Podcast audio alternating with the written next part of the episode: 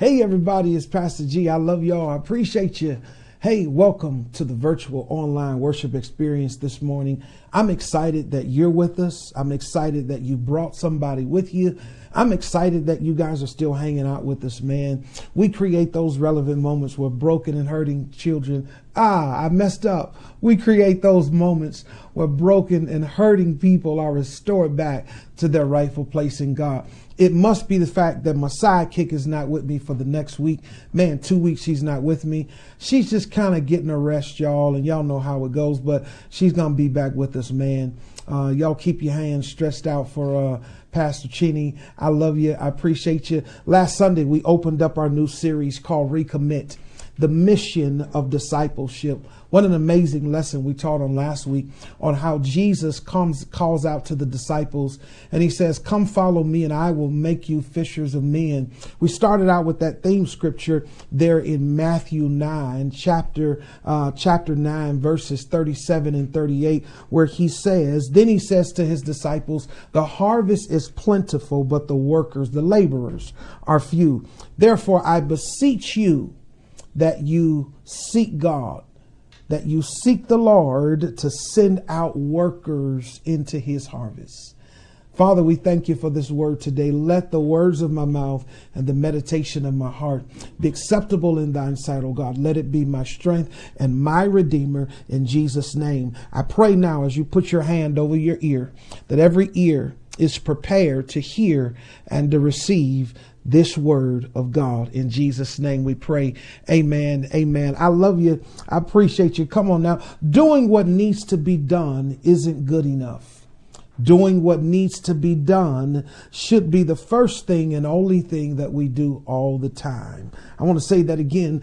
Doing what needs to be done isn't good enough doing what needs to be done should be done and should be the first thing and the only thing that we do all the time. Yours truly. I like when God really speaks to me when we think about it. The priorities of discipleship. We're in this season, and I pray that you had a chance to really reflect on those sermon reflective moments that we had from last week of what it is to be a follower of Christ knowing that when you're following Christ, it causes you to be dedicated to the chase of what's around you, the pain, the hardship, and then understanding that our development in Christ is simply a reflection of what is being produced out of us. And then we talked about that. My destiny in Christ is to share my testimony and my experience. I want us to have another reflective moment today as we talk about this movement, this movement of discipleship, this this moment in our world where we can look around and begin to think about what are some things that we need to prioritize as a disciple of Christ? What are some things in my life that God really wants me to begin to prioritize? What are some things in my life that will cause me to become better? That will cause me to settle myself. And when we think about it, when we look at that word priority, it is something that is requiring or meriting attention prior to doing what? To competing alternatives. My priority is to understand that there always that there's always going to be competing alternatives. I want to pause right there parenthetically and just simply ask your question What are the competing alternatives that distract you from prioritizing your discipleship?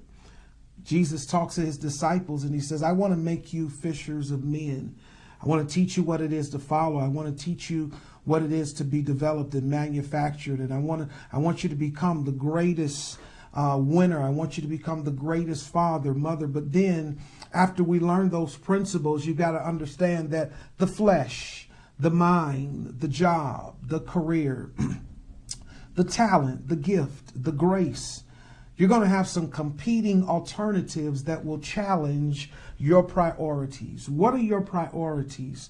What do you have them in order? Do you know what is really uh, meaningful in your life today that will cause you to prioritize it so much that you will shut the door to the competing alternatives. When we think about it, what are some things that you and I uh, prioritize in life? Marriage, family, children, our money, our career, our businesses. Uh, we, we, we, we're placing now a, a great emphasis on uh, education and financial reform and uh, uh health, fitness uh, living well, learning to to not just eat, but we're we're learning because we understand that we can't just eat to live. We've got to live so that we can eat another day. if I can say that the right way, I probably jacked it up, and Body Trace Fit is probably going to be all over me for that. But you got to understand that there are things that we prioritize that are very important. We talked about it: our family, our children our finances, our health, our businesses, our relationships. And then we even prioritize people and things that don't really matter. We can prioritize the competing alternatives. I remember there were moments in my life um, where I where I settled on prioritizing the competing alternatives, the distractions, the anger, the unforgiveness. Nobody's helping me. Nobody's here. And I'm all by myself. And those are competing alternatives. You got to be able to focus in. You got to have, you got to have your eyes set on the prize. Prioritizing discipleship today is what we're going to be talking about. I want you to just simply say, I am a follower of Christ. I want you to hashtag that today. I am a follower of Christ. You guys heard me sing that song. I want to be a follower of Christ. I'm not going to sing it today. Um, but when you think about it, what are some things that we need to do to prioritize our discipleship? Our discipleship to our community, our discipleship to our family, our discipleship in this moment, we in this movement that we're having, this Black Lives Matters movement um, that we're having in our community today as fathers. We've got to prioritize what it means to be a father again. We've got to prioritize what it means to be that constant father. I'm going back to Father's Day. We've got to we've got to be available. We've got to teach what it is to be appropriate in our living. We've got to be reflective in being and, and, and being providers and perfect and, and protectors to our children today. I want to talk to you today about some things that Jesus prioritized in his life that he was able to teach the disciples. Jesus is now the teacher. Jesus comes on the scene, and we constantly hear him saying that I only do and I only say what my Father says. I can only do what my Father has already done.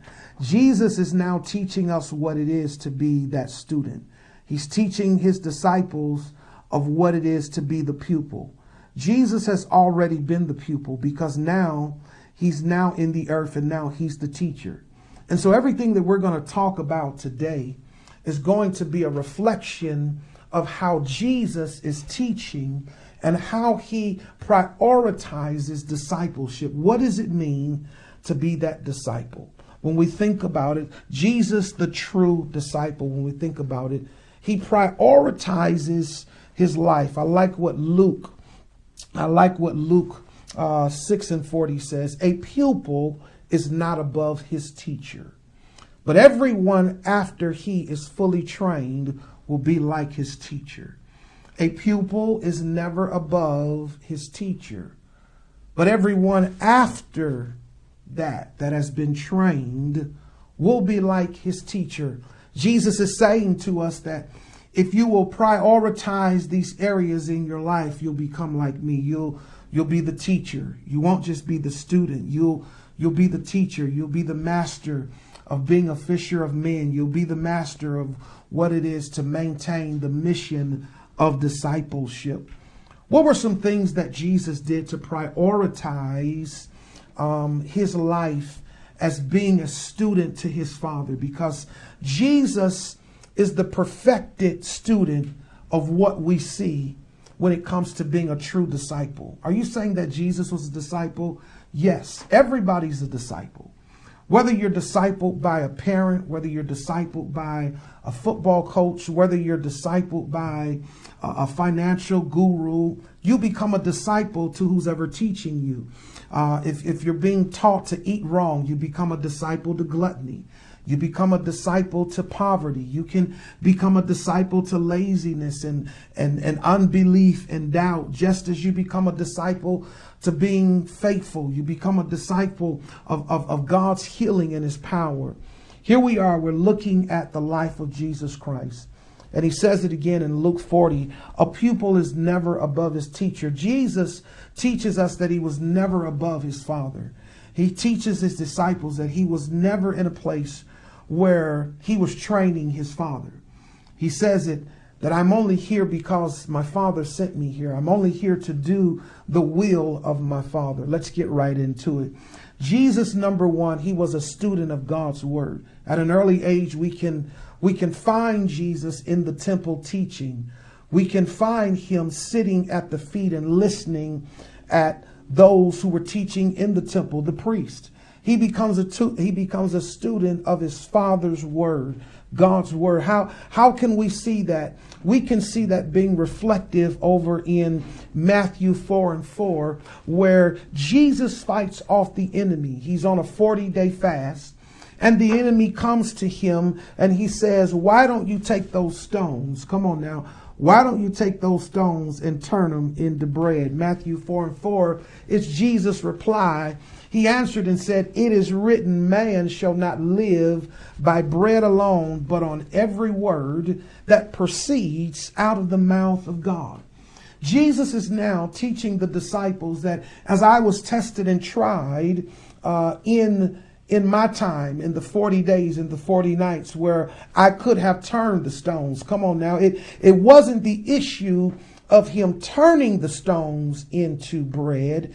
The issue was is that sometimes uh, when you prioritize your discipleship, the mission of discipleship is that we are to be able to fend off some things in our life that will cause us to deal with the competing alternatives. What were the competing alternatives that Jesus had to deal with on his 40 day fast? He was hungry, he was thirsty.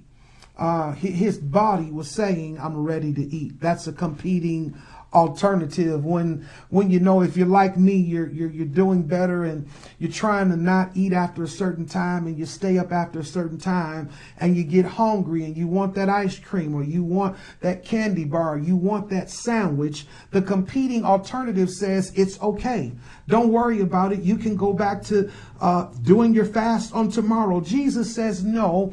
Um, man shall not live by bread alone. I, i'll remain hungry out of my mouth, every word that proceeds out of my mouth, it will cause the word of God to live in me. God is going to bring me through. Man shall not live by bread alone, but here it is out of his mouth, out of his mouth, every word that proceeds out of his mouth is the word of God. Out of the mouth of God, he says.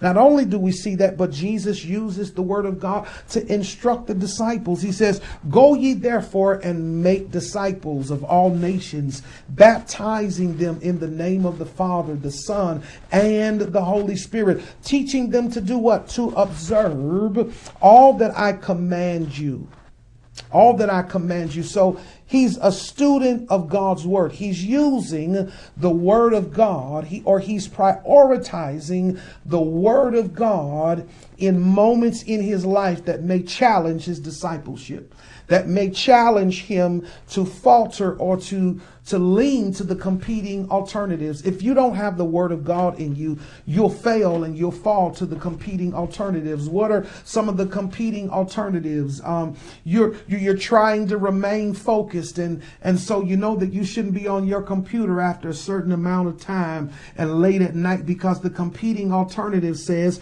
go and look at pornography, go and do online shopping, go and do some things that you should not do, and go and look up an old boyfriend or your bae or boo from back in the day on Facebook. The competing alternatives will always challenge your priorities in life. Jesus teaches his disciples, as he says, the pupil is never above the teacher. Those that will be trained, but everyone after he is fully trained will become like the teacher. The teacher is saying that if you prioritize the word of God, you'll be able to fight off the competing alternatives that says turn the stones into bread when you're fasting, when you're focusing. Number two, Jesus understands that as he moves, he teaches us what it is to be a student of honor towards his Father. At an early age, we can see here that Jesus committed himself to honoring his Father. I like this when I grew up. My father always used the scripture. He says, Children, obey your parents in the Lord. Honor your father and mother, for this is right. It is one of the first commandments that are given in the Bible. He chooses to teach us that his priority, if I'm going to be a disciple, if I'm going to be a pupil of my father, if I'm going to be a student, if I want to be like my teacher, I have to learn what it is to honor the teacher. How do we honor the teacher? When you go to high school, you learn how to honor your teacher because you listen. You respect what they're teaching you. You do your homework. You bring in a report and you make sure that you've done your study. You make sure that you're applying yourself in such a way that it brings honor to what they have taught you, what they have given to you. You honor their intellect. You honor their wisdom and you, you honor all of the things that they've mastered that they're teaching you. Jesus says, that if we're going to be fishers of men, that if we're going to re-engage, re-commit to the mission of discipleship, that discipleship without honor is nothing. It's to, to walk in Christ and you don't honor the Father to, to, to walk and live in life and you dishonor your mother and father. I know that they might have abandoned you. I know that they probably have done some things to you that you just didn't like, but we have to honor. Honor is something that is given. Honor is something that we give. Honor is something that we're taught. You got to learn how to honor those that are teaching you, those that are putting, putting things in your life. Jesus says, that if you want to prioritize your discipleship, I want to show you what I did. I, I've learned how to honor my father. How did I learn how to honor my father? Jesus teaches the values of honoring his father by saying this in Matthew 22 and 37. He says, And you shall love the Lord your God with all of your heart with all of your soul and with all of your mind. I'm going to honor God with all of my heart with all of my soul, with all of my mind, with every fiber of my being, because when I honor him, it causes me to understand that my honor for him gives him the highest recognition that is needed in life. When you honor someone, people are drawn to what is being honored. Come on now, when you think about that, when you honor your mother and father, people do what? They come and they celebrate the years of marriage. They come and they celebrate celebrate the anniversary and when you're honoring a brother or sister for their birthday, what do people do? They come and they celebrate. Honor brings celebration. We've got to prioritize our lives in such a way that we don't allow honor to be confused with the competing alternatives of strife envy, jealousy, um, complacency. We we have to honor the voice of God. We've got to honor. We've got to honor ourselves, our identity, our worth, and our value. I'm talking to my young ladies right now. The priority of discipleship in your life is that you're going to honor your single your single life. You're going to honor your body and your celibacy. You're going to honor your commitment that you're just not going to hook up with some jackleg dude that only wants to just get you in the bed. I'm talking to my young men right now. You're you're going to honor your seed and you're not just going to be a dad all over the world getting girls pregnant and walking around smoking weed and doing all the other crazy stuff. You're going to honor yourself so much that you understand that when I honor who God has caused me to be and when I can honor God for who he is, I'll learn how to honor, I'll learn how to honor myself. I know that probably was a little harsh because some of us struggle in those areas. I had my own struggles. I, I had to learn how to honor my father. I had to learn how to honor God. I had to learn what it was to honor God through my marriage. I had to learn what it was to honor God through my children. I, I had to, and I'm learning and I'm still learning how to honor God in my fitness and my health. That graves, you can't eat the ice cream right now. You, you got to just you got to just let it go. You, you got the rest of the year. But during this season, I need you to honor the God, the Creator. I need you to honor Him in such a way. Number three, Jesus was a student of prayer. First of all, he was he was a student of what? He he he was that student of the word of God. He becomes the student of honor and then now he becomes a student of prayer. Prayer. I, I remember my father waking me up real quickly here. I remember my dad, I call him the Rev. Uh, he's our spiritual father of the Rock Church. We love you, Rev. Um, just celebrated a birthday uh, a week or so ago. And uh, I remember my dad waking us up in the summertime to go to 5 a.m. prayer.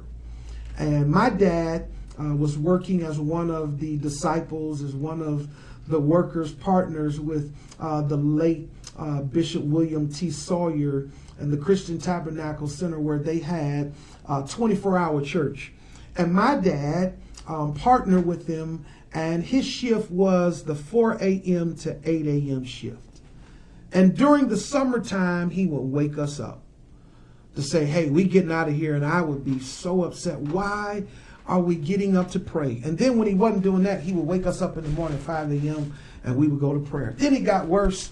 He hooked up with the late Charles Branch, and he and Charles Branch would go down to the church, and they would say, we're going to do 5 a.m. morning prayer.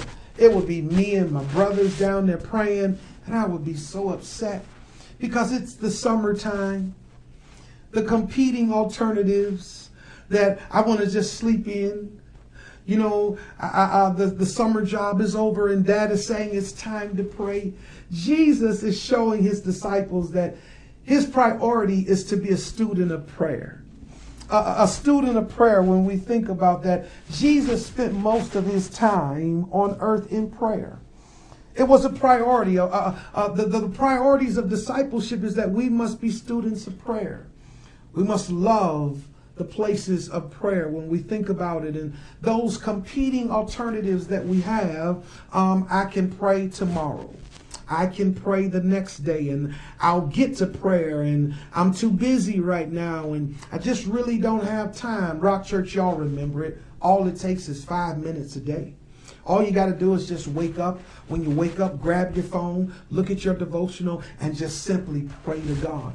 If all you know how to say every day is, Lord, I thank you. I thank you for waking me up this morning. I ask that you protect me, and I ask that you keep me, and I ask that you honor me. The more that you do that, the more that you do that, He's going to give you more to say because the goodness of God should cause you to pray. The grace of God should cause you to be a student of prayer. Jesus shows, and he's talking to the disciples here. We can see this clearly here that, that Jesus teaches us about praying. It says, and when you pray, he's talking to the disciples now, and, and when you pray, don't use vain repetitions. Don't use those repetitions as the Gentiles do, for they suppose that they will have many words. So don't be like them.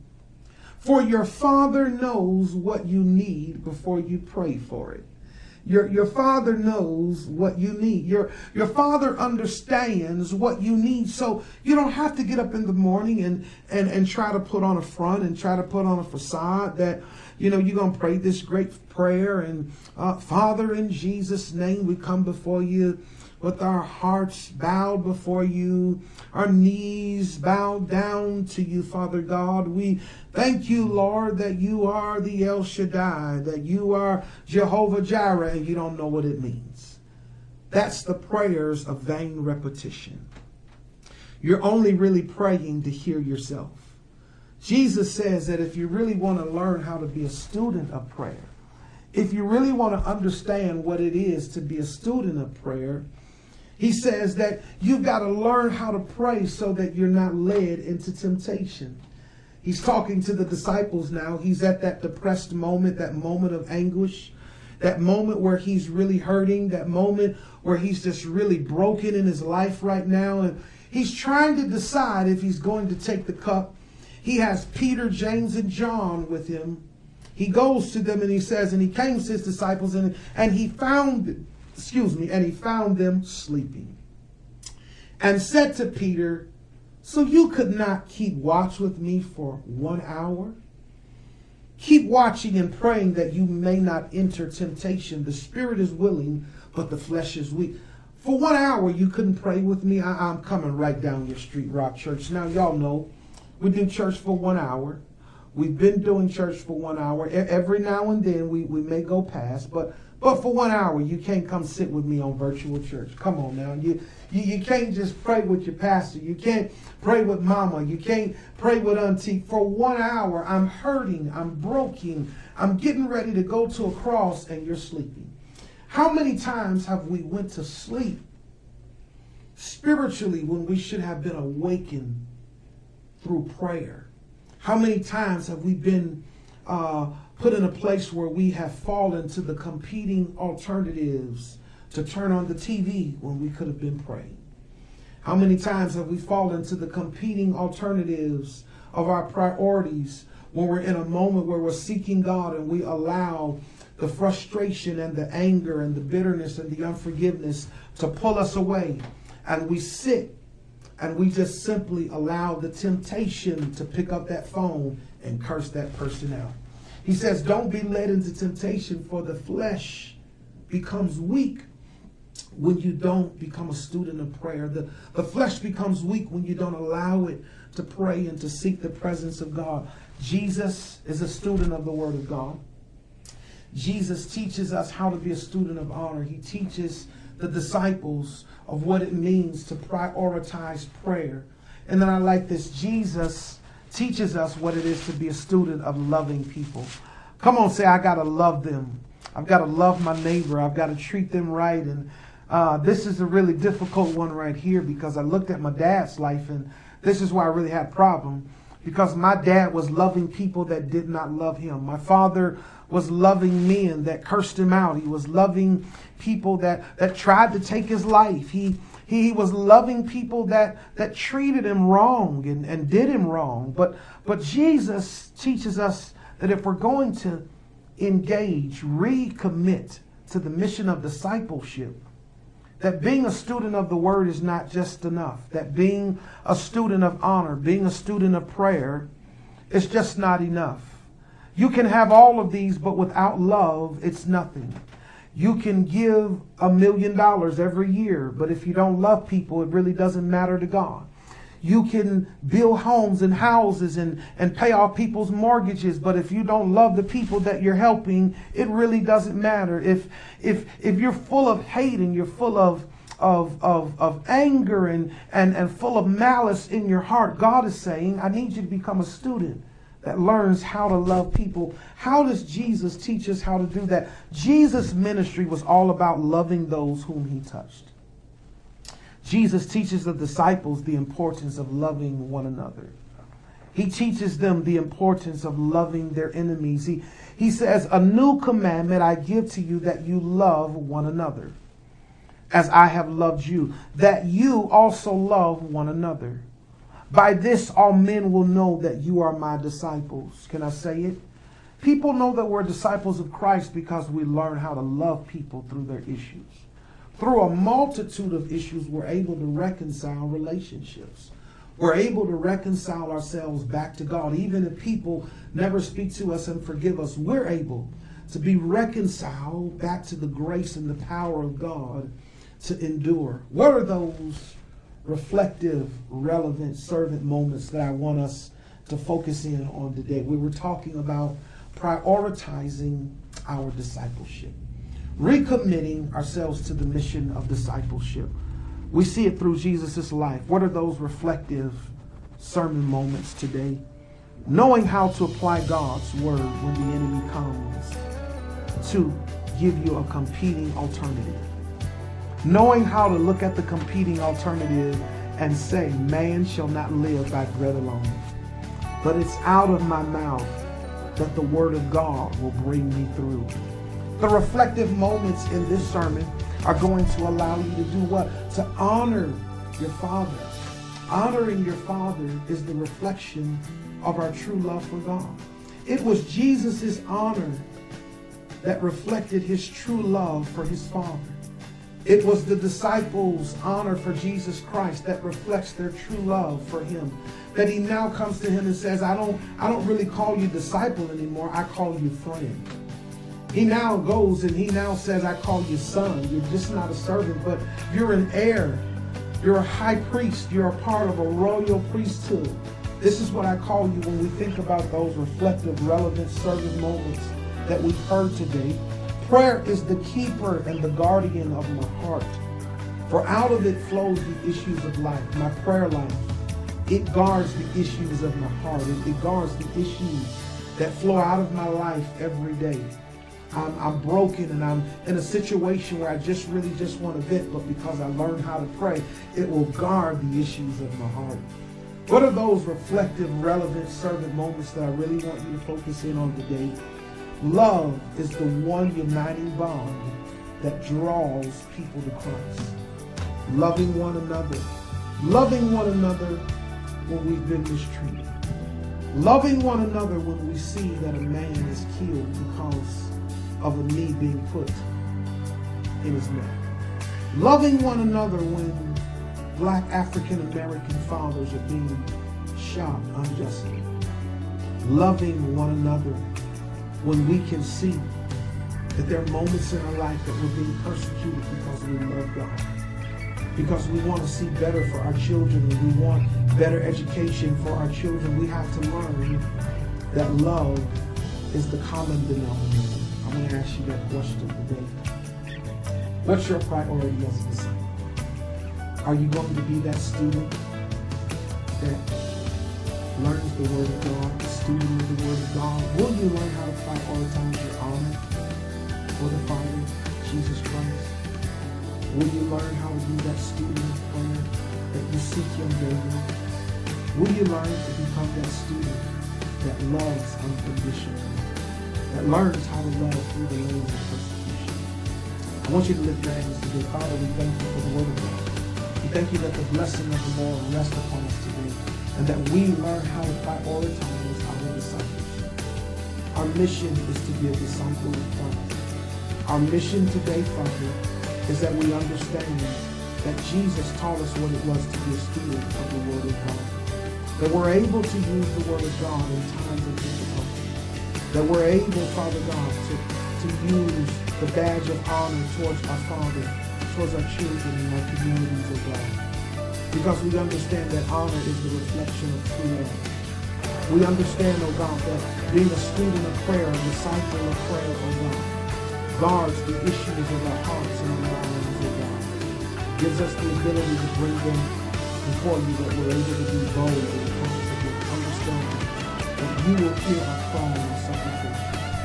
Father, we thank you that love is that common denominator you want to be saved today and you simply just want to join the rock church, then you just simply tap that connect out there. You see our connect information.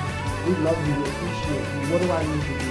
Just simply accept them into your life. Just simply say, Lord, I'm sorry. I'm really going to agree with this today. Lord, I want to be saved. I want, I want to become a student. I, I want to, I want to try all the times in my life so much. And I never want to be without you another day in my life. I love you. I appreciate you.